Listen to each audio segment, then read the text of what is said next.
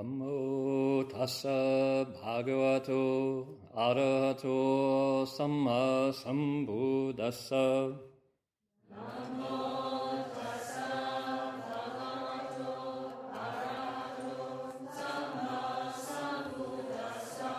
Homage to the blessed, noble, and perfectly enlightened one.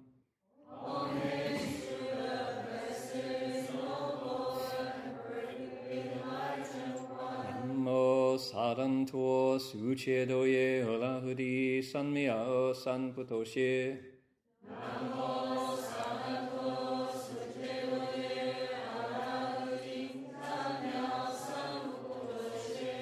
上甚深微妙法百千万劫难遭遇我今见闻得受持 愿解如来真实义。The unsurpassed, deep, profound, subtle, wonderful Dharma in a hundred thousand million eons is difficult to encounter. Now that I've come to receive and hold it within my sight and hearing, I vow to fathom the thus come one's true and actual meaning. 师父上人，各位师兄，大家 Ami Venerable Master, Dharma friends, good evening. Welcome to our Sutra lecture. It is March 12th. We are uh, in Berkeley, California. We're going to uh, look into the Avatamsaka Sutra. And uh, Kevin, you'll pardon me, it looks to me like that camera's on a slant. Does that matter? There you go. There you go. Ah, there you go. I don't want to. Maybe I could compensate. How's that? Is that better? That's good. All right. Now it's true. Okay, good. All right. I should mind my own business. All right. Welcome, everybody, to the Sutra Lecture. We're uh, on, on the text in front of you. We need to turn to the front cover of the text, and you need a copy if you don't have one. And we will recite the, together the name of the Avatamsaka Sutra and also the Buddhas and Bodhisattvas of the Avatamsaka Assembly. And we do that in Chinese, and you can read it from the front of your sutra text. Namo Tafang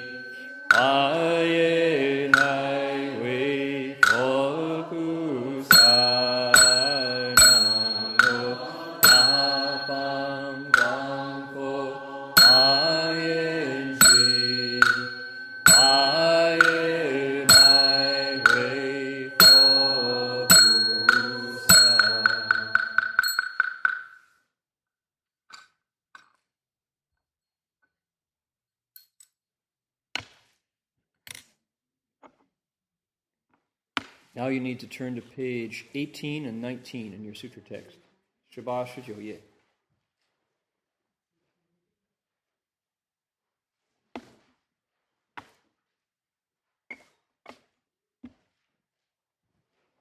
Last page, the last paragraph that is, down at the bottom.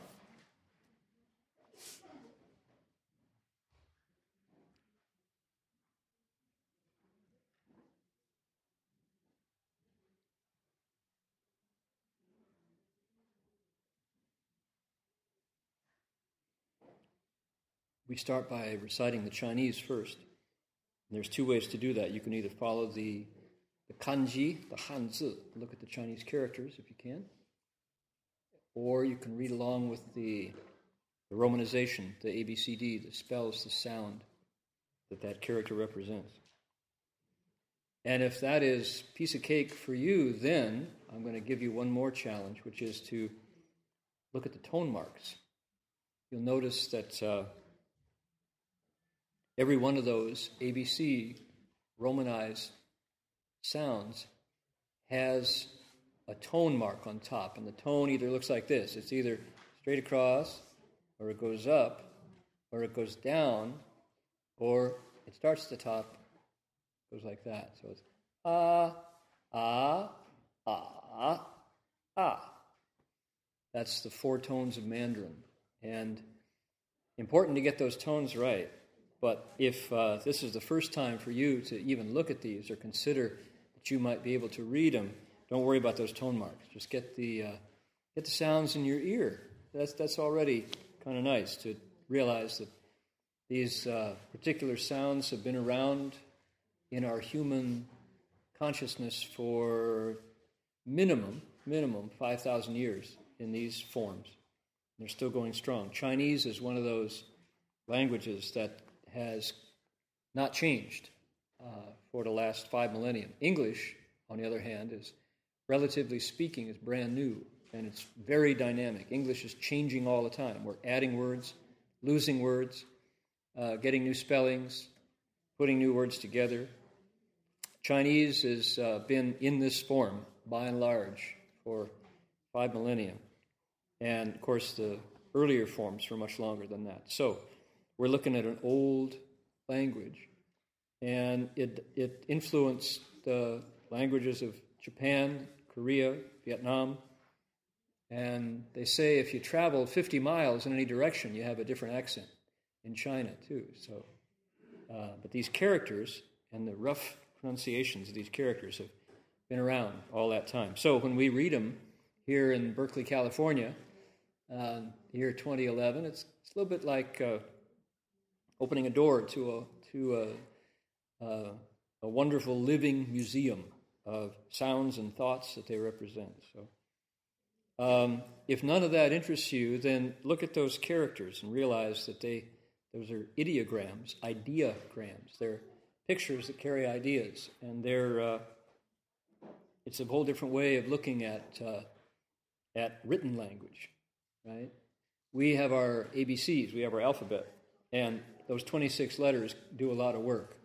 They have to carry all the, the different meanings, but Chinese has got uh, a whole other component to it, which is it can appeal to your right brain. These are actually not all of them, mind you. When you dig into it, you discover it's kind of disappointing. About 15% are actual pure ideograms. The other 85 pretty much carry sound. They're phonetic mostly. But that 15% is uh, pretty powerful. And they have been communicating not just to the left side, the side that goes A, B, C, D, E, F, G, but also to the, the right brain, which is able to find spatial and symbolic meaning too. So it's very, very interesting way of communication. So, with that as the beginning, let's take a look. We're on the third line from the bottom. It starts with 邪见之罪. That's where we're going to start. So you go to the very bottom. The last character on the page is 曲. 曲 should be third tone, right? 曲,长曲,对不对啊？第三声那个就偏句，第一声曲不是曲曲。that's the third tone. And then we go up two more to 斜见. All right, here we go. 斜见之罪.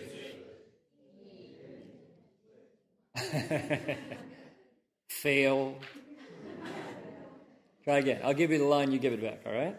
邪见之罪，亦令众生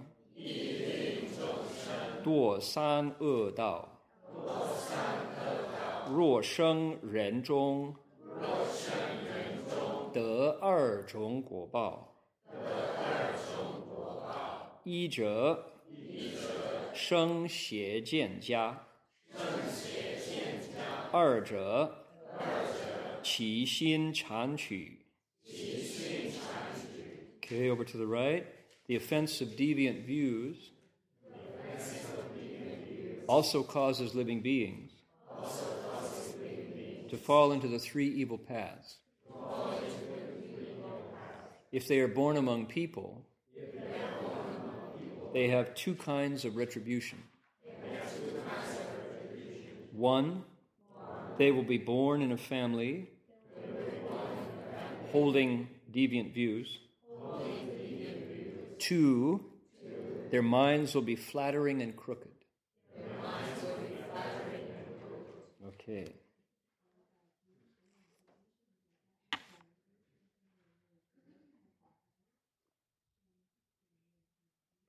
First thing I'm going to do is change deviant. I don't have my pen with me. Um, the first, the third word, fourth word, the offense of deviant views. We're going to change that. That's an early translation, back from the days when our translators just took it right from the dictionary. If they saw the word xie, they, the first word in Mathews' Chinese English dictionary was deviant, so they grabbed it. Deviant became, xie became deviant every time. Deviant, right? No matter what. Well, in English, deviant has the meaning of xie, but it's got another meaning that makes it um, it makes it not acceptable for what the meaning of xie here is. Deviant in English, when we hear it, we say deviant, meaning pervert, right? It has sexual connotations. Deviant here has kind of sex offender or Deviant meaning um, um, somebody who's probably spent time in a psychiatric ward or something. Deviant has those aspects to it in English heavily. So if you say that somebody is, is a deviant, sexual deviant, social deviant, it has a whole bunch of weight over here. The word xie doesn't mean that only. It has that, can have that meaning, a better translation of the word xie is wrong. Wrong. It means crooked. Xie has the meaning of not straight and stable. It's crooked. It's off center. Now, it can also mean somebody who is uh, perverted, but that's maybe 20% versus the other 80%, which means just wrong, incorrect. So the translation of deviant, and then on the second, um, the next to last line, born in a family holding deviant views, it appears twice, and that's going to mislead us. So I'm going to do the English different and say the offensive wrong views, or even you could say crooked views, or incorrect. Incorrect. Now, what does that mean? Let's, for the folks who are here for the first time, let me put this all in context, all right? This is a Buddhist sutra to say words the Buddha spoke. What you're looking at, what you're holding in your hands, is a record of the Buddha's own words. He didn't actually speak it. He was he used somebody else. He used a bodhisattva, another speaker, to say the words, but they were coming from the Buddha. So maybe you have never had a Buddha Sutra in your hands or sitting in front of you. You've never read one. This might be the first time tonight you've done that. And many people wonder what did the Buddha say? Is it like the Bible? Did the Buddha talk like Charlton Heston in the movies?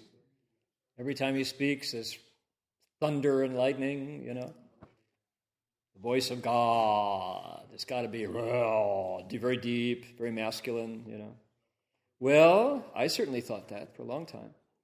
Now um, I have a different view. So that's the, the sound of it. But the content is also, I think, a lot of people figure, wow, something the Buddha said must be pretty deep, pretty profound. Certainly it is. But I think we're not prepared for how human it is. This sutra, particularly this chapter, the Buddha speaks with a human voice, kind hearted. He's kind. Probably the closest thing we have to the way the Buddha is speaking here is a coach. I don't know if any of you have ever had a sports coach, maybe a life coach. We have life coaches now, somebody who you hire to tell you how to do things. The voice of the Buddha in this sutra is always on your side. He always wants us to succeed. And in a big way, I mean, a real, serious way, he wants us to succeed in overcoming the thing that he overcame, which is suffering and pain.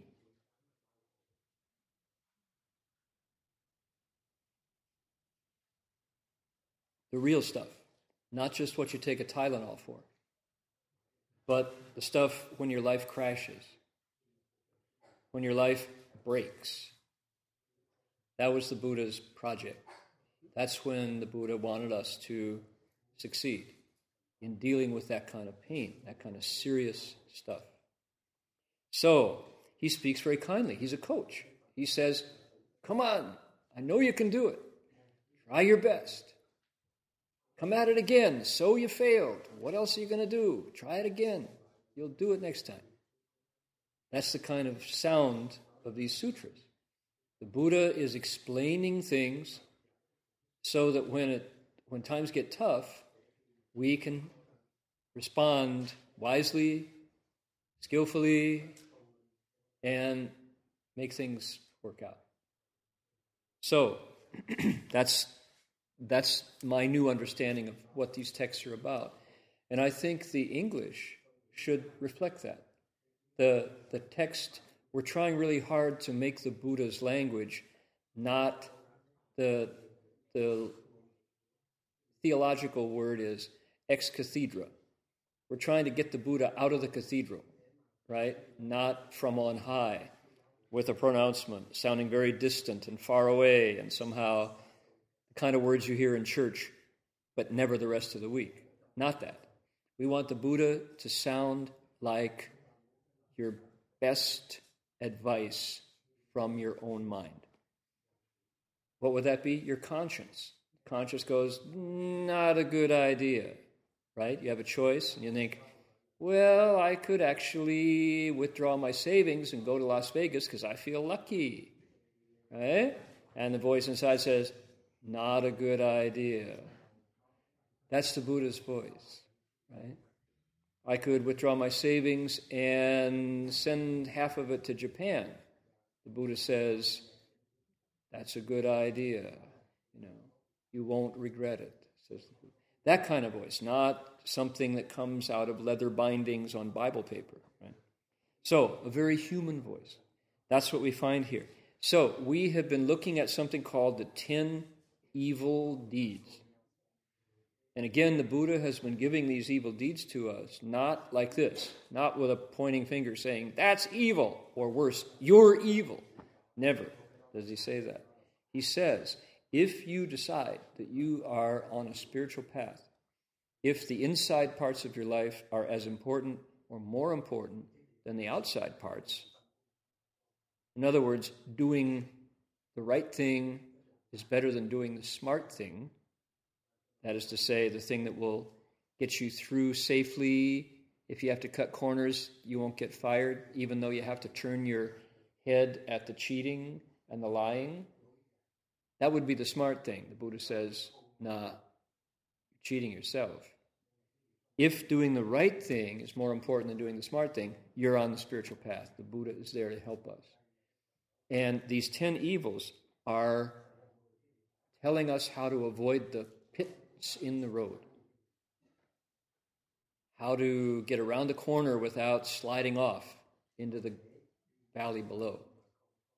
Okay, so that's what these are. They're good advice.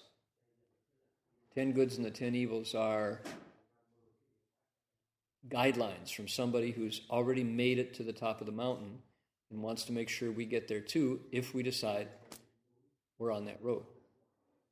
Okay? That's the idea. So we've come through nine of them. And because, like I say, the, this is practical advice for living, this is how to live. from somebody who knows how, he talks about very practical things the body, the mouth, and the mind. Body, mouth, and mind. Those are the things that the Buddha is concerned with.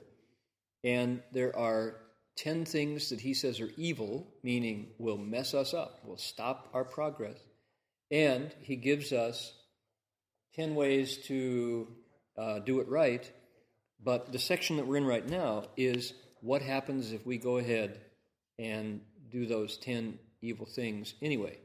He gives us practical, concrete results, cause and effect. Plant this cause, get this effect. Okay?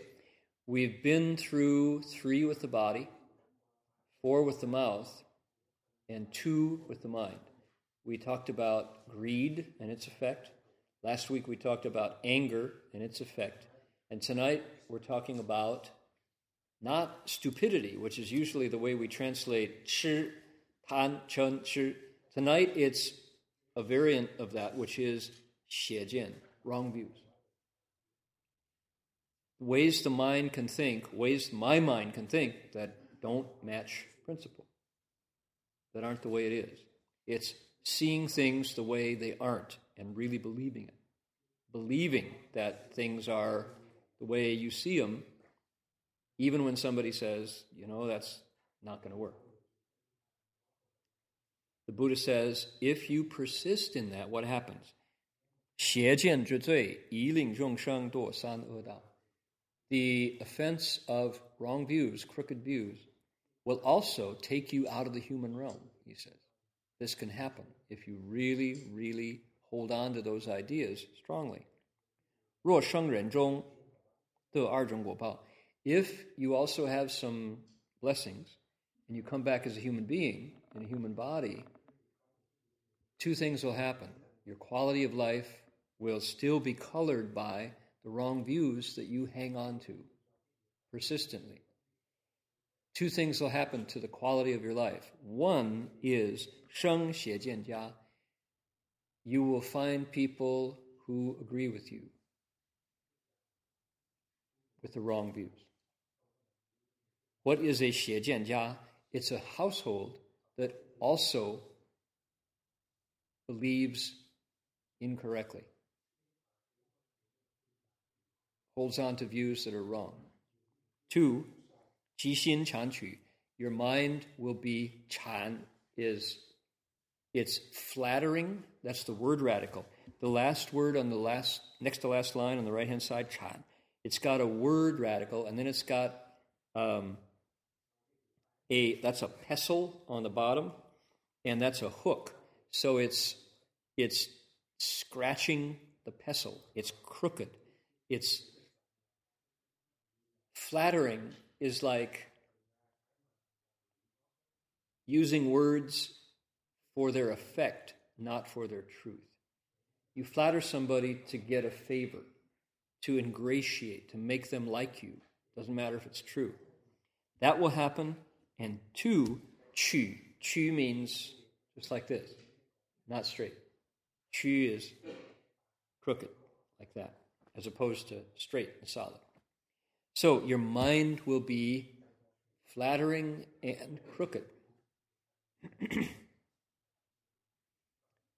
Sounds like a recipe for frustration. So, if I hang on to wrong views, I'll come back, but my mind will seek its own kind. I'll be together with people who agree with me that things that aren't true are true. Furthermore, my mind won't be able to find the proper because it'll be permanently tilted. It will be like what? It will be like a camera that has a big thumbprint on it. You ever take your camera out and you get these super good photos? You're really happy with the sunsets and you're there with your family and you got pictures of grandpa and grandpa doesn't visit you very often and you're really happy and you develop them and or you we don't develop them anymore, do we? We download them, put them in the computer, and sure enough, they're all fuzzy. Every one of them is out of focus Because you look at your lens, oh, look, my lens had Vaseline on it, or lipstick, or it got in my purse, it ran into the lip balm, right? It ran into the Vaseline lip balm. Sunscreen, I spilled sunscreen on my lens, and it's every shot is blurry. That's what it's like when you have this retribution. And at some point you say, Boy, I really would like to get it straight this time and stop screwing up every time. But there's something, your mind itself is the problem. Chanqu, crooked and flattering. That's the retribution. All right. Now, I want to say it's not the case that the Buddha wants this to happen. The Buddha is saying if you plant the seeds of wrong views, the result is you can't get away from them. It's hard to find what's true. Because the people around you will reinforce the wrong views, because they all agree that it's wrong. Furthermore, the problem is not with the environment, the problem is with your own mind, it's crooked. All right, let us turn to page 11.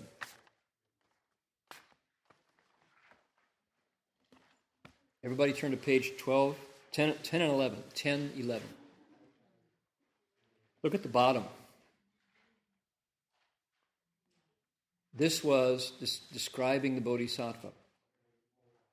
It says, 又离邪见，菩萨住于正道，不行占卜，不取恶戒，心见正直，无框无产，于佛法生其决定性。the bodhisattva is free from deviant, from crooked views. The bodhisattva dwells in correct, straight paths. He doesn't practice astrology or divination. He doesn't grasp at evil precepts. His mind's views are straight and upright. He doesn't deceive, he doesn't flatter. Towards the Buddha, Dharma, and Sangha, he brings forth decisive faith. Okay, what why look back at this? Because this defines what are xiejian according to the Buddha. He dwells in proper paths. Zhu, he stays in the right path. Bu, xing, zhan, bu. He doesn't practice. Zhan is not necessarily astrology, it's, it's fortune telling. Fortune telling. Is the same. Divination. He's not hoping for lady luck to show up this time. Jason. Yeah.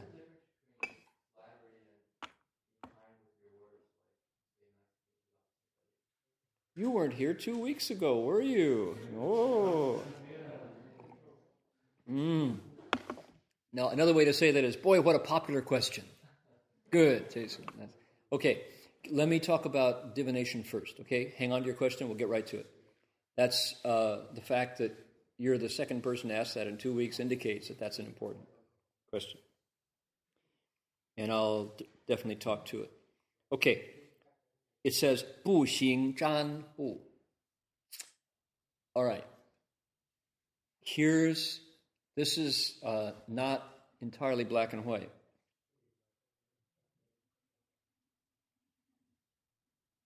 There is a sutra called 占察十恶正邪施恶，地藏菩萨占察十恶，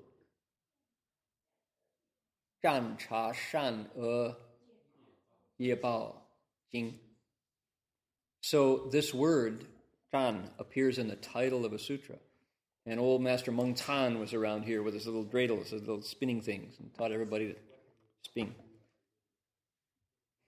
Well, there's a sutra. The Buddha talked about that too. Um, teachers I know, Buddhist monks and nuns, also uh, have consulted fortune tellers on occasion. It's part of our collective knowledge that people want to know things that our eyes and ears won't tell us. sitting right here, I'm it, my field of vision is how big? It's that big. At this point, I can't even see my own hands, right? How pathetic, right? I can hear on all sides. I heard that, even though it's behind my head, okay? I can't see my own hands past this point. So there's my field of vision right there. But I can't see through the wall. Furthermore, I don't know what I'm going to eat for lunch tomorrow. I have a pretty good idea because I know who makes the offering and they make delicious food. That's pretty good. It's going to be vegetarian, I know that. But I don't know what I'm going to eat. I don't know whether I'm going to arrive at Gold Sage Monastery tomorrow, but I'm going to start out the right time. We'll see if I get there. In other words, my six senses are very limited. I don't know the future. I remember things back to about age five. But if you ask me last life, I believe I had one. I don't see it.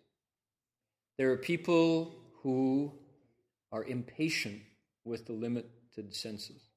They want to know. Where do you go if you want to know?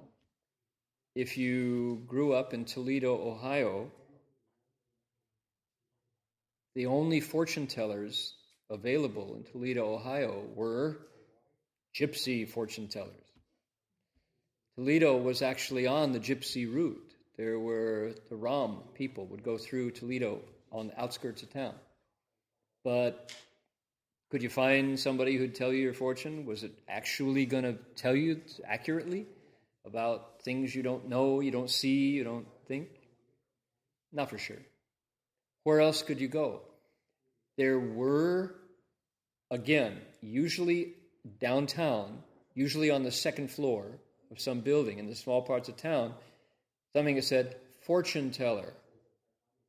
Maybe you would see palmistry or tarot. And if you came from Toledo, you pronounced it tarot.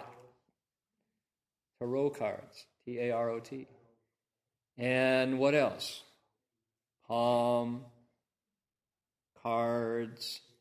You, some people, usually old ladies, read tea leaves. Somebody's grandmother would read tea leaves. But that was it. There wasn't much. And there would be the, the nonsense horoscope in the newspaper, right? Oh my goodness. There are people who believed in the horoscope in the newspaper. So, pretty general advice. So, that was pretty much it. There wasn't much available. Um, I discovered as I studied Chinese culture that fortune telling in China had a very, very, very long history. It included finding, rubbing the bones of the head, phrenology, kan xiang, looking at the physiognomy, and what else? Lots and lots of ways of doing astrology that were based on the planets, that were based on the purple lotus system, that were based on the Tiangan Dizhi. Every child has his or her Bazi recorded, the eight characters. And Pi is really. Then there's the, the Book of Changes, Zhou Yi, Wen, Wen Jing Suan Gua, right? The hexagrams of the, the Book of Changes. And every community had a whole variety of ways of knowing about things that their six senses couldn't tell. Um, feng shui, for example, is a way of talking about the quality of life based on the five elements and it's a very uh, long lived and mm, detailed, subtle. In the West, you call it pseudoscience, not quite true science. And yet, and yet, many Chinese who I know, on one hand, will say, hmm, feng shui, hmm, what's Shang Xin nega? Uh, okay, uh, this is the wrong day for you to plan your marriage. You have to, if you get married, you got to make sure that you get the right day, you know. Feng shui, wo bu shangshin. Right? However, if you want to open a business, you can't put that there. The door has to be to the left, you know. They completely believe in it. No, no, no, no, no, no. They totally do, right? Because why? Uh, you know, don't want to cause trouble. Why not see and accord with things? So, so we have this very funny, and when I say Chinese, I mean Vietnamese and Chinese and Japanese and Korean. Right? Mostly all, everybody. Okay. Now, uh, so, in other words, we have this very complicated relationship with the unknown. So, the Bodhisattva dwells in proper paths. He does not practice Zhan Bu. What is this talking about?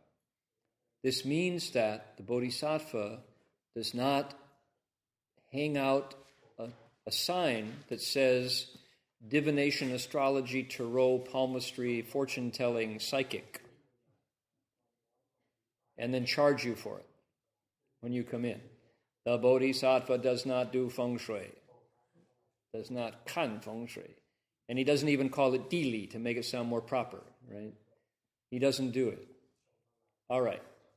Now, does that mean the Bodhisattva doesn't even think about it or believe in it? No. You know, there's this is part of life. I came, so that's back on, we were looking at page 10 and page 11. If we go forward to page 18 and 19, it says, suppose you do that a lot. Suppose you really, really look into and run your life according to divination, depending upon things that your six senses can't see or know. Normal six senses. What happens is if you are constantly using that information to make your decisions, what will happen is you'll be drawn to people like that. And in the future, you'll be surrounded by people who are like that. Now, why would the Buddha point that out as something to avoid? Why is that considered xie It's because let me talk about astrology because that's the one I know best. When I got to Gold Mountain Monastery in 1973, I was a professional astrologer. I was doing exactly what the sutra says bodhisattvas don't do. And Western astrology is considered pseudoscience, not true science. In the West, it's got a it's been around as long as civilization. The Phoenicians, back, back, back, uh, looked at the planets and found correspondence among people. They said, as above, so below. You can understand the pattern up there, you'll see patterns here. That was the way they, they understood it. Been around for a very long time. And it's based on mathematics. It's based on precise movements of the planets. Very precise. If you've heard of sidereal clocks, S I D E R E A L, sidereal clocks, star clocks. Right now, if you go online and ask for official time, the time divisions are now the Denver is the place where the US government clock is kept. And it's based on crystal quartz. Quartz crystal, that is. Crystals now, when they're split with lasers, offer the most precise divisions of time. I don't know how they do it, I haven't studied it. Before they started shining crystals through shining lasers through crystals, star time was the most precise because it was precise. That was the most precise time. So, that's to say, the observations that astronomers and astrologers made were the most precise. It wasn't careless. However, the reason why fortune telling is considered Xiejian is because it comes from consciousness. Consciousness is very limited because it's based on what? Language and thought. You have to learn it. Buddha Dharma, on the other hand, is based on observations that go beyond language and thought, experiences that are based on principles that exist before you think about them or can describe them. That's the difference. In other words, deeper. Okay, here's my experience. And I haven't, Jason, I haven't forgotten your question. We're still working on that first part, the Zhan Bu part. And why does this bring you into a xiejianjia, a, a household, a, an environment, people who also have crooked views? Okay. I arrived at Gold Mountain Monastery being a professional astrologer. I had my advertisement, I had my little ad in the, the mm, Berkeley Gazette and the Berkeley Barb and on bulletin boards. I'm, I'm old, right? If you remember the Berkeley Barb, you know how old I am. Um, and people would call me up and say, I would like to know, can I have a horoscope done? And I would say, Yes, I'll be happy to do a horoscope. Give me your birth date, place, and time. And we have to get all three. And then I would open my tables of ephemeris. Ephemerize. I had ephemeris, table of houses, table of. Oh, and by the way, I'll tell you tonight, now, before I forget, that at 2 a.m., we lose an hour. Don't forget. If I don't tell you now, by the end of the lecture, I'm going to forget. So set your clocks ahead an hour. Get to sleep earlier. All right. So I would get out all my tables and start, and the calculations are very, very precise. And I would do the math. I actually learned how to do the math. And for somebody who's not a mathematician, that was quite an accomplishment. And then I would get my calculations, and this is before computers and slide rules and, com- and calculators. I did it by long division. And I would take the chart wheel and, okay, Sun is here, Moon is here, Mercury is here, Venus is here, Mars is here, Jupiter, Saturn, Uranus, Neptune, Pluto, North and South nodes, and the parts of fortune. Then I would say, okay, let's figure out the angles. Oh, look, here's an exact square between Mars and Saturn. Oops. How does that manifest? Oh, look, here's a perfect conjunction exactly on Mercury and Venus. What degree? And so on. Figure out the conjunctions, the squares, the trines, the sextiles, the semi-sextiles, semi-squares, biquintiles, quincunxes, etc. Oppositions and conjunctions. And go, wow, look at that. How about that? Where are the houses? Figure out the rising sign. Figure out the, the midheaven, etc., etc. And then I would start drawing out the chart, drawing Sun, Moon, Mercury, Venus, Mars, Neptune, Uranus, Pluto, and Saturn. And then that's just to get the chart. Then you go, what does it mean? Hmm, that's the skill of the astrologer is figuring out what does it mean to say Mercury and Venus are conjunct in six degrees Taurus, square the sun. Okay, in the second house. What does that mean? You know, and you have to take all these variables and come up with something that relates to people. Okay, so I would do this for people, and it took a long time to prepare one chart, and then to, to interpret the chart takes a long time. Then have the person come, and you sit down, and you'd see if you could relate to them, or if they understood you, and if, if they had anything to, you know, and you'd then ask them to ask you a question. Would you have any questions? What would you like to know about? If they're Chinese, the first question is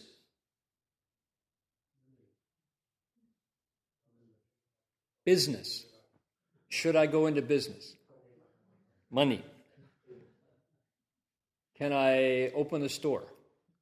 Should I go into buying and selling, importing, exporting? That's the first question. Second is love life. Love is second to money in the Chinese word.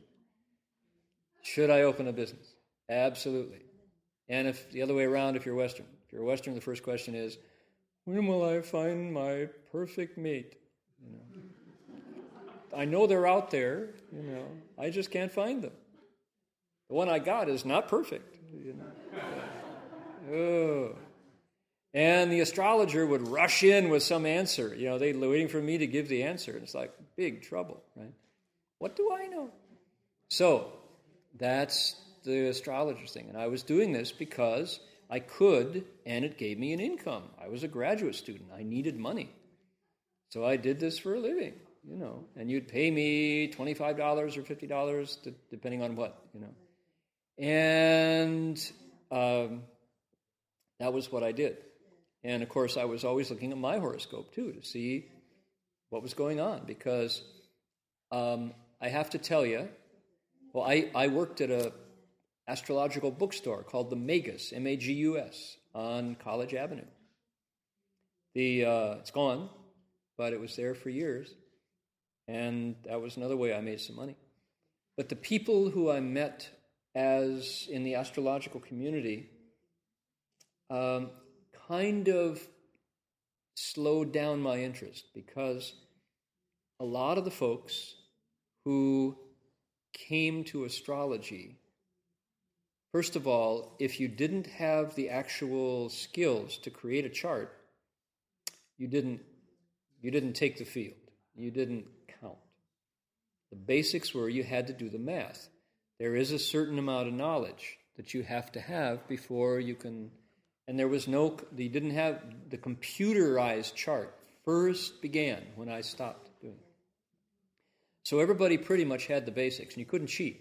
If your calculations were off, Forget it. You're not even going to make, you know, you, you can't, you have nothing to say. So everybody had to kind of get the basics of that. But what I discovered was what people did with the data varied hugely, hugely. Many people were drawn to astrology because it gave you power. And it did. People would come, I watched, I watched these astrologers. They would get the chart. Someone would come in to get a reading, and they would take their chart, and they would look at the person, and they would go, Oh! Like that. And of course, the poor person who's come to get their reading is like, What's wrong? You know. And I watched both sides of that relationship. And discovered that we, by and large, are very undefended when it comes to knowledge that you don't have with your own six senses. Some people are absolutely skeptical. I don't believe any of that nonsense. That's what a lot of people think. If I don't see it, taste it, feel it, smell it myself, doesn't exist in many ways, those people are better off than the ones who I saw who were being victimized by the people who wanted the power. I know things that you don't know. You want to know them? right? I saw a lot of unscrupulous people using the disguise of wizard to have power over people. And then, depending on how gullible or undefended or vulnerable the person was, they would abuse that power to do stuff, to get money, more money out of them, to, you know, 偏色,骗财,都有, right? Cheating people for love and money. They, a lot, a lot. Not a few, but a lot. You know, other people would use the knowledge of astrology to bolster up their feelings of inadequacy. If you had that knowledge, then you knew something and you weren't a loser, you know, as much of a loser as you thought you might be. You were afraid you might be.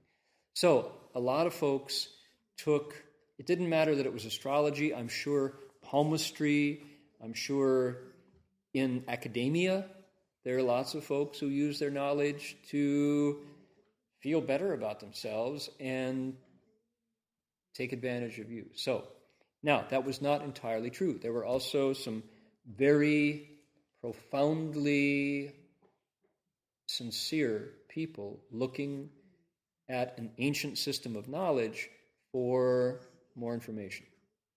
Those folks were there too. Um, I have to say, I think there were very few people who I would say used astrology for the Bodhi resolve.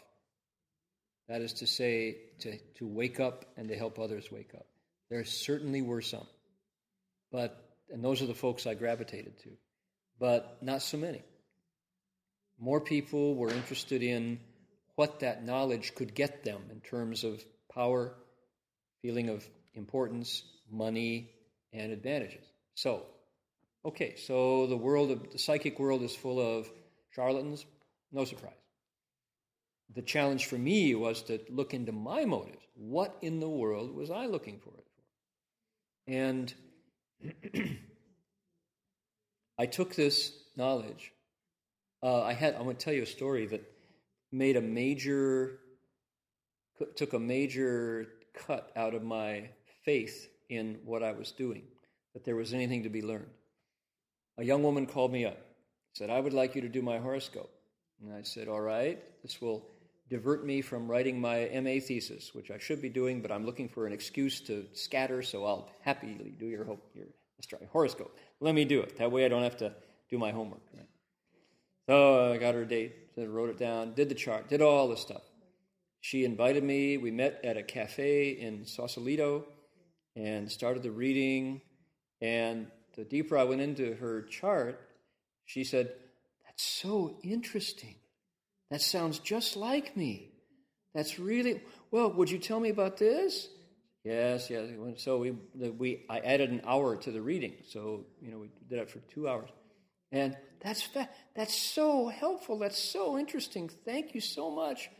That's great. Oh, I never realized that somebody born on January twenty fourth could be you know could have a just you could see so much from that circle. And I said, January 24th? I did all the calculations for December 24th. the whole chart was totally off. She was ready to believe anything I told her. I described somebody totally different. And she said, That sounds just like me. I was off by a month. oh no. You know, it's like, uh, let's see, who's kidding whom, right? Were you just saying that you, because you wanted to believe that everything I said was right, or were you fooling me? You know, and how could I tell you all this stuff and you thought it was just, you know, unless it's a very fuzzy system. That's possible too. So that was a huge, oh, uh oh. So Anyway, then, then uh, there was a guy, interesting fellow, named Billy Bento. And I don't know where Billy is. And if anybody knows Billy Bento, if he's still around, he might not be around. But Billy Bento was African American, astrologer. He was about five feet tall. He was just as short as they get. He had a that he was kind of a mystery guy. Nobody quite knew about. He seemed to never have a home. He always lived with lived with people. He always kind of traveled around. He was a traveling guy. And people told me, they said, well, if you want to get your horoscope done, go ask Billy. They said to me, because Billy is on a he's on a wavelength. They said Billy's out there. This guy's out there. And there's a certain kind of person who he connects with that he can tell you things nobody else can. There are other people who think he's just off the wall. So, so I said, well, I'm interested in that. So I said, found Billy. He came in the bookstore. Billy, would you do my horoscope? And he said, uh, sure. And I said, Here's, I'll pay you in advance. He said, Don't worry about that. I said, I'll pay you in advance. So I did. So Billy did the horoscope, and he changed the date, I remember, a couple times. The, the first reading got canceled. The second reading, I thought, Is he for real? You know, what's he doing? The third reading, we met in somebody's living room where he was staying. And Billy said, Now, I want to apologize for missing the first two appointments. But he said, I wanted to be sure that what I was seeing here was really the case. And I asked people about you. And he said, I, I got to tell you, I hesitated to give you what I'm reading because some people would think this is just too far out. And I said, Tell me, give me your best shot. I'm interested in what you see, not what you think I want to hear. He said, I, I'm hoping you'd say that. He said, because here it is. He said, You are going to be a monk or something like a monk. And I, had, I hadn't met Master Hua. I hadn't even considered. He said, I'm looking here. He said, Look at your Mars and Venus.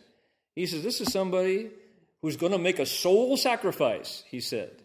He said, You're not going to have any women in your life. And I said, Are you sure? You know, because I, I, had a date that afternoon, you know. And, and he said, Yeah, that's what it says here. He said, I, I can't believe it, but you're heading for a pure lifestyle. He says, can you, Is that true? Am I seeing what I'm seeing? And I said, I don't know, but I, I do know that I've been invited to go over to this monastery in San Francisco, and I haven't gone yet. He says, You should go. In fact, cancel your date and go today, he said. So it was like, okay, that's very interesting, you know. And and he said, not only he said, look at your your Neptune, the Neptune, the tenth house, the way it is with the Mercury there. He said, you're going to have a, you're going to have a contribution to make. He said, uh, in fact, he said, if I meet you in 20 years, I want to know what you're saying then, because you're going to be saying things worth listening to 20 years from now. I said, boy, I, I, you know, I'm thinking of going to Canada to avoid the draft and being a folk singer. He said, don't do it. don't do that. He said, you should go to the monastery today. He said. So I'm going, okay, Billy. sure enough, you know, that Billy Bento was right on. And I, I would love to find him today and see if he's still around. Anyway, so that was one of, Billy was one of Berkeley's astrologers, and so was I. So I get to Gold Mountain Monastery and uh, uh, take my vow of silence. And all through Three Steps, One Bow, all through Sambui Bai, of course, I didn't have my table of ephemeris. I, I didn't have my table of houses. Didn't have any, wasn't doing charts. But I had absorbed astrology, this um, Zhan Bu. I had absorbed it so deeply that I could look at the sun and moon and know where things were. And I knew my own chart well enough that when I saw, okay, well, this is full moon day and we're in October, that means that this is it's Scorpio sun, Taurus moon, full moon. And look, that's Venus and it's conjunct the sun because they're right together. And I would calculate from reality uh, without the tables, knowing where things were. And I would occasionally write to Marty about astrology, the things I was watching. And he was totally unaware of astrology. And he would go, How can you know those things? And I would write, Never mind, you know. And he'd go, Huh. So, so I was still thinking in terms of astrology based on real time observation because I knew it so well. Anyway, I got to uh, City of 10,000 Buddhas, and Master Hsuan Hua uh, was lecturing on Xie And he got to the part of the text that said, the Bodhisattva does not Zhan Bu, Xing Zhan Bu. He doesn't practice divination or astrology. And Shifu said, now, he said, Look at Guozhen here, meaning me. He said, He deeply believes in astrology. I'm kind of blinked, you know. And he said, Now, I myself, growing up in Manchuria, He said, I knew everything. He said, I can do the I Ching. I have it all memorized. He said, I don't look at the face, I look at the nature. 我不看相,我看性. He said, I can look, I knew palmistry, I knew divination, I knew feng shui, I'm the best, he said, and I don't do them. He said, those are all worldly dharmas. He said, those are systems of knowledge that are worldly dharmas. I mastered them all, and I don't use them, he said. 我都会，我不看。我都会看，我不看. He said. He said, Don't you think, and he's looking right at me, he said, Don't you think when you are calculating one birth on one planet in one world, and you have the Dharma realm, limitless, boundless Dharma realm, don't you think that's just too small? He said. The Dharma realm is infinite. Chong Chong Wu Jin. Limitless and boundless. The principles of the Buddha Dharma carry every living being all the way to Buddhahood. And you are clinging to one birth on one planet in one world system. Don't you think that's selling yourself too short? He said. He said that's like holding a match up and comparing it to the sun. However, Guozhan does this. He said, okay, maybe someday you'll really put it down, he said. I'm feeling about. Maybe someday you'll really put it down. Okay, sure. And that was, notice, that was still kind. He was just telling me the way it is. He wasn't saying, don't do it. And he himself said, I know all those systems. I can do them all. I don't do them. I use the Buddha Dharma instead. He said. All right, to, to finish the story, and we still have to get to Jason's question here. So I thought about that. That planted a seed, and I was really tired of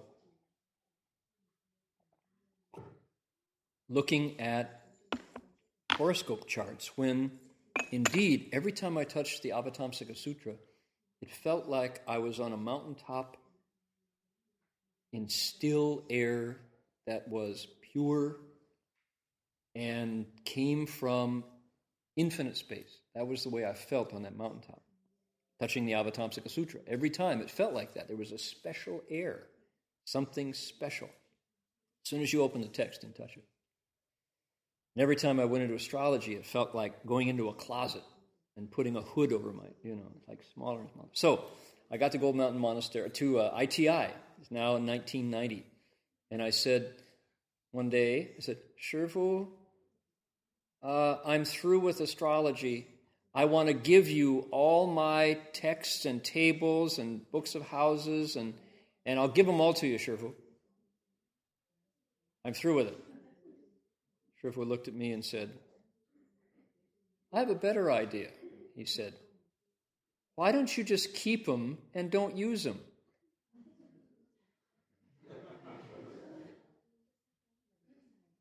Okay, pretty smart man, right? right? If I give them to him, he's got them. I can't do them because Shifu's got my books. It's still external. If I hang on to them and don't use them, then it's my decision, right? So I thought, oh, okay, sure. So I put them on the shelf. And I started my doctoral studies, and I really was busy, and I honestly didn't touch them. Two years passed. One day, Shifu calls down. I'm downstairs. Guozhan, Shifu, those astrology books. Shifu, have you looked at them? No, I haven't, Shifu. Give them to me, he said. So I took them all and gave them to me. He said, How many lifetimes have you had that around your neck?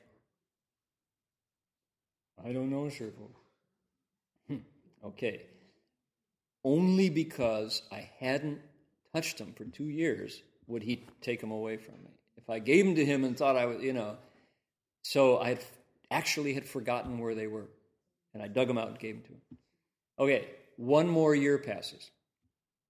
And uh, there's some guests from Taiwan. Some politician is there. Hao Bo-chun is there, somebody, right? And uh, so I'm there, you know, kind of nervously watching the desk while Shifu ushers in Hao Bo-chun. And uh, Shifu talking to him, he says, Oh, here's my disciple, Guozhan. He said, He'll do your horoscope for you. he said, It'll cost you $60,000. Guozhan, will you do it? And I said, Shifu, I don't do horoscopes. He said, Oh, all right, not just one. He said, Forget it. But I would, he had me doing Hao Bo-chun's horoscope for $60,000. If I uh, bit the hook, that no, sure, I don't do it. Oh, Swan. Pass the test. So that's deep attachment, right? Now, was I born in a Xiejianjia? Um, I don't think so. Is my mind Chanqu strongly? That's why my name is Zhen Shi. That second retribution, Qi Xin Chanqu, is exactly why, after six years of silence, I saw how I'm, my mind is permanently bent.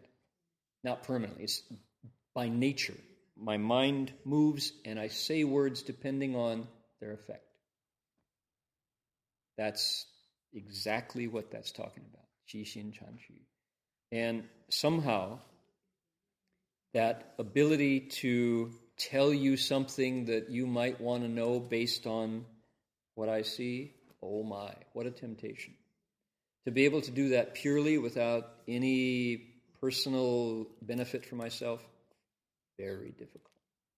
So it's important that I don't do astrology.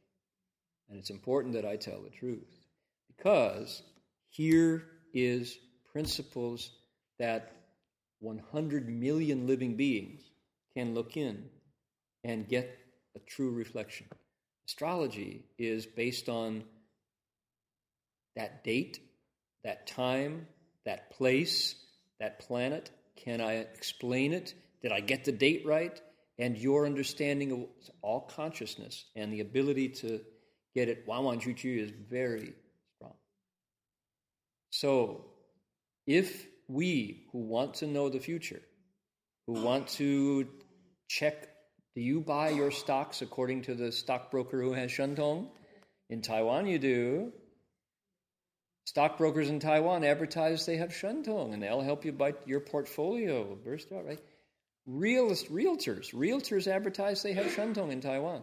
Taiwan is thick with Shentong people.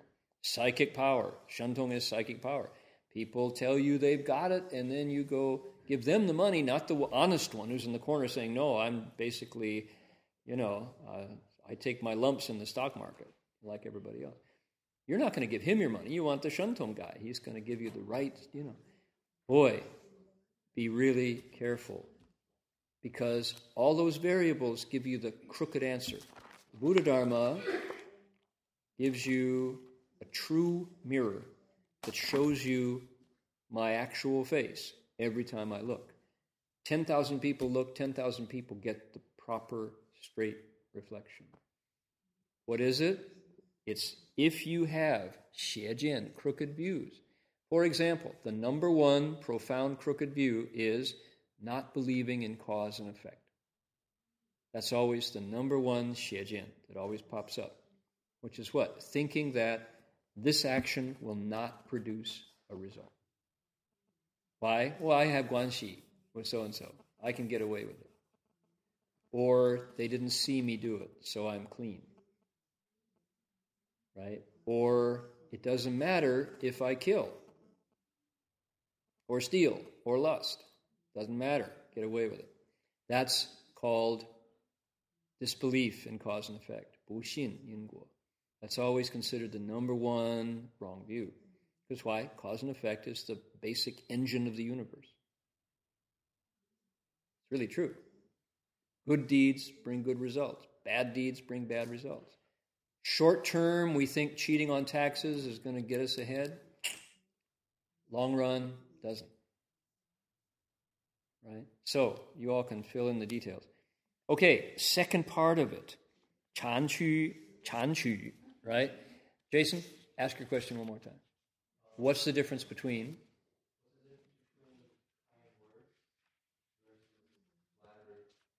What's the difference between kind words and flattery? Intent. And you, the only you know what your intent was. Um, when the question was asked, what two or two or three weeks ago, um, we talked about advice that I got. Um, flattery. Shifu used to say, Master Hsuan would say um, that people who tell you your short points are your true friends, even though it's hard to swallow. People who tell you your good points, be very careful, even if they mean it well. He, he talked a lot about avoiding people who butter you up. That's the phrase in English to butter somebody up, to spread butter on them, on your face. You butter somebody up, even though you might have the best intentions, you don't know how people are hearing that. Some people are really vulnerable to praise and flattery. And you might mean it well, but when they hear it, they get their ego gets swelled and their self is stronger is, is more strongly in place, which is actual harm to people.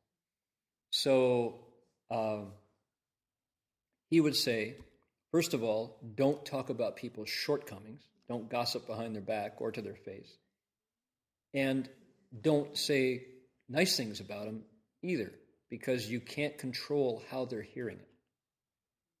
It's better to, if their good points don't have to be praised. If they have these qualities and skills, they have them. Your telling them doesn't make it any better. All right? Right? I, I know I'm walking on thin ice here, right? A lot of questions coming up.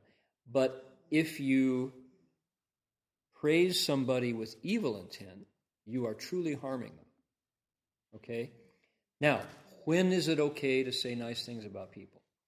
Um, you yourself know. For example, if somebody has really low self esteem and you say something pleasant about the way they look, or if they really did something well and you say, good job, or we appreciate your comment, or that's sometimes that's good medicine. That's healing medicine if people really need to hear it.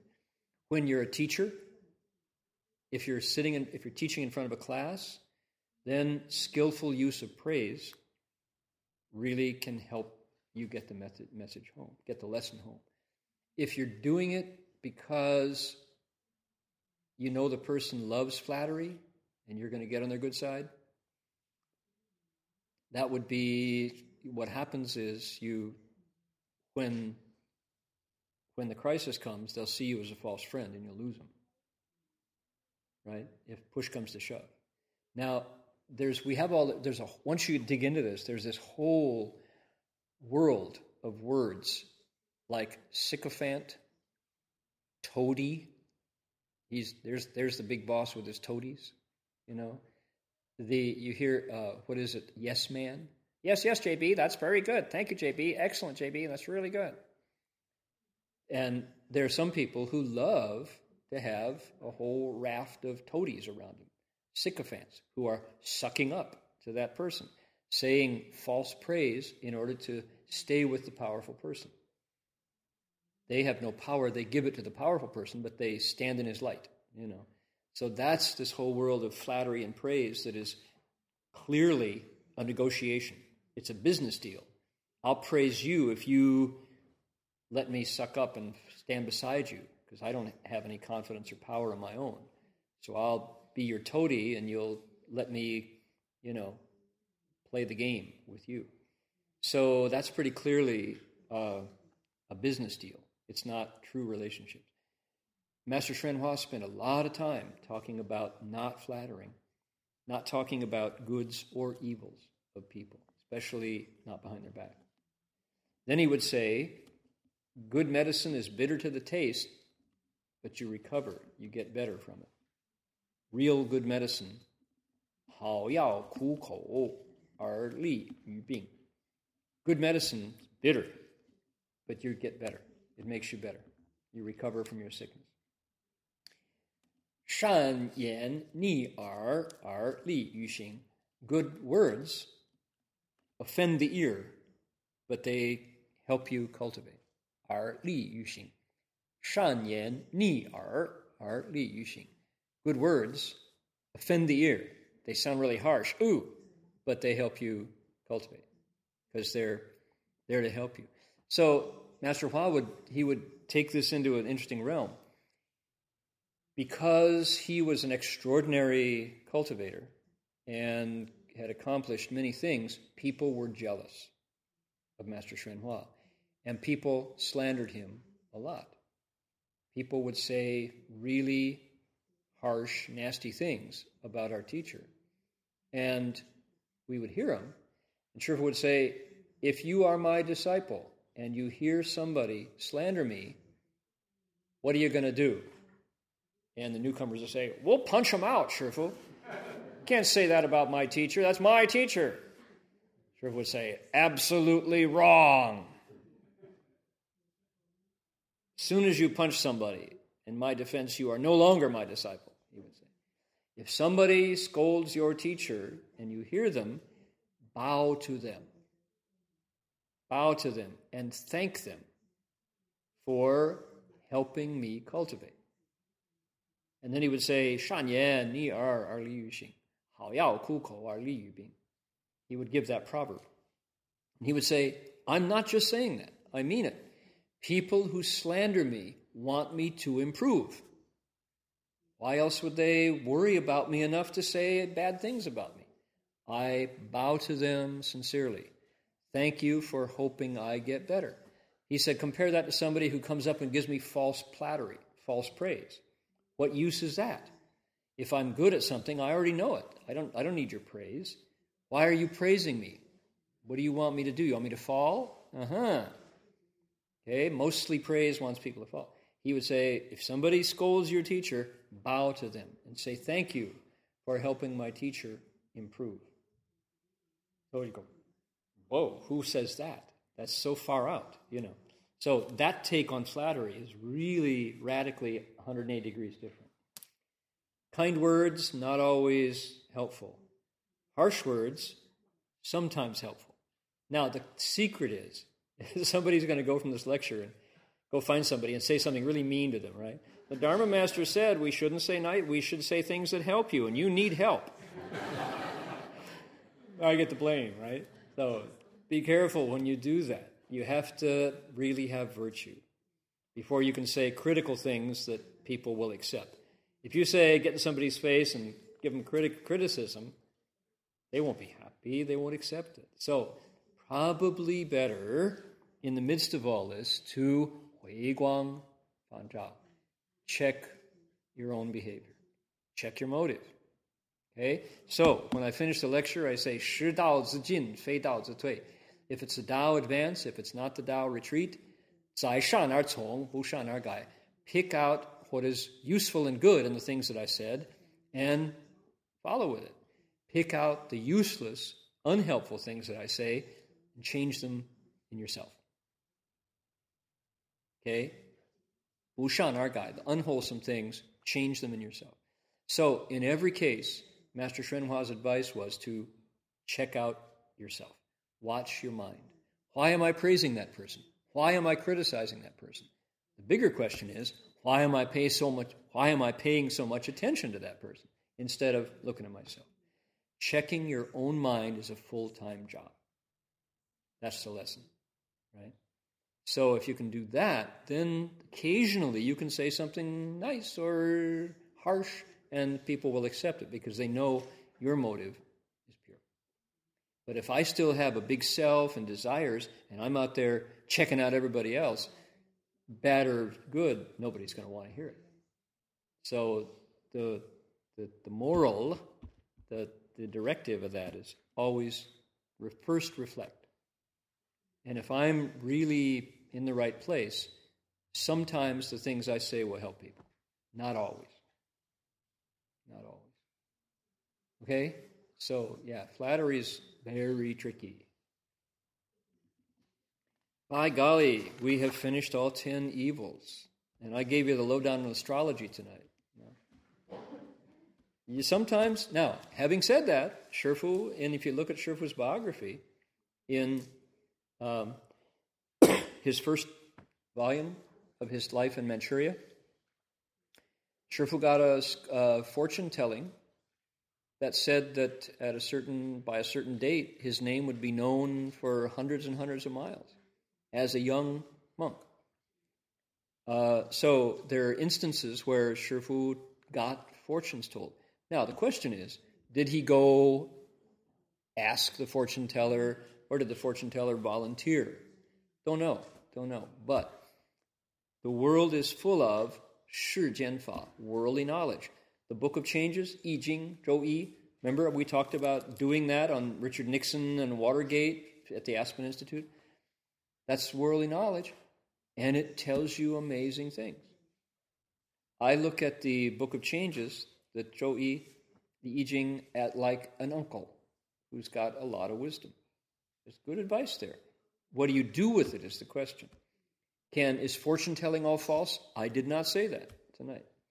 I'm saying that in my experience, many of the people who were putting themselves forward as fortune tellers, I don't necessarily want to have them tell my fortune because I know there's going to be a large part of self and benefit mixed up in it. However, I met Billy Bento, who was an astounding fellow who told me things I he had no way of knowing if he weren't really tuned in to something. So, use your wisdom. When you're out there getting your fortune told, no matter what it is, looking for Shentong, psychic power, real estate, and stockbrokers, use your wisdom. Be really careful because many, many of those folks will have mixed motives. Is there benefit? Maybe, maybe so. But the Buddha Dharma, this incredible mirror of the Avatamsaka Sutra, is accurate and universally true for every living being. Never cheats you. All right.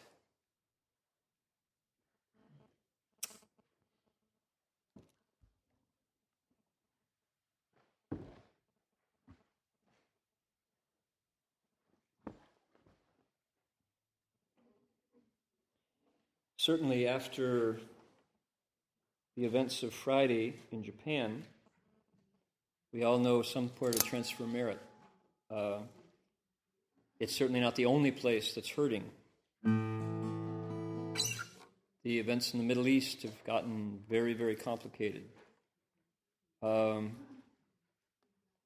we have dodged the bullet here in the Bay Area for earthquakes for a very long time. Um, certainly the transference that you can make has a lot of uh, places that it could be used. So please do transfer the merit as you choose.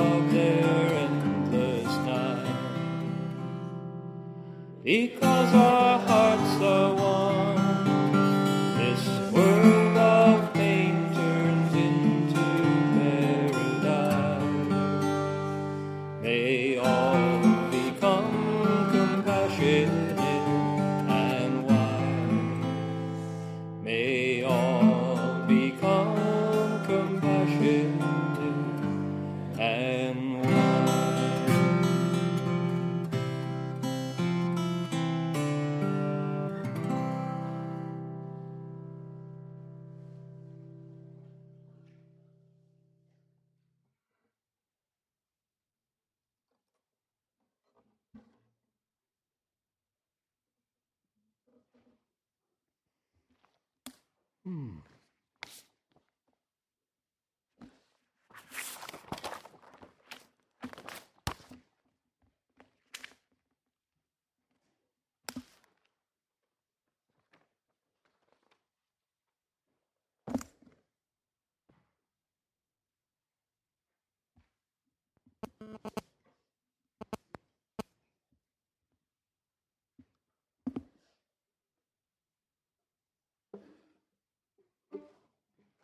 A second here.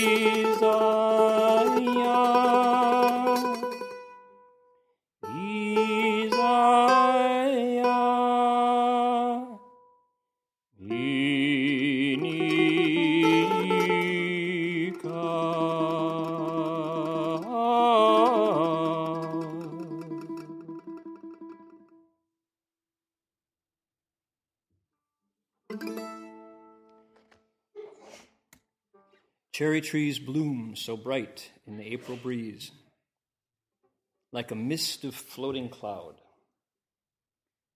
Fragrance fills the air around, shadows flit along the ground. Come, come see the cherry trees.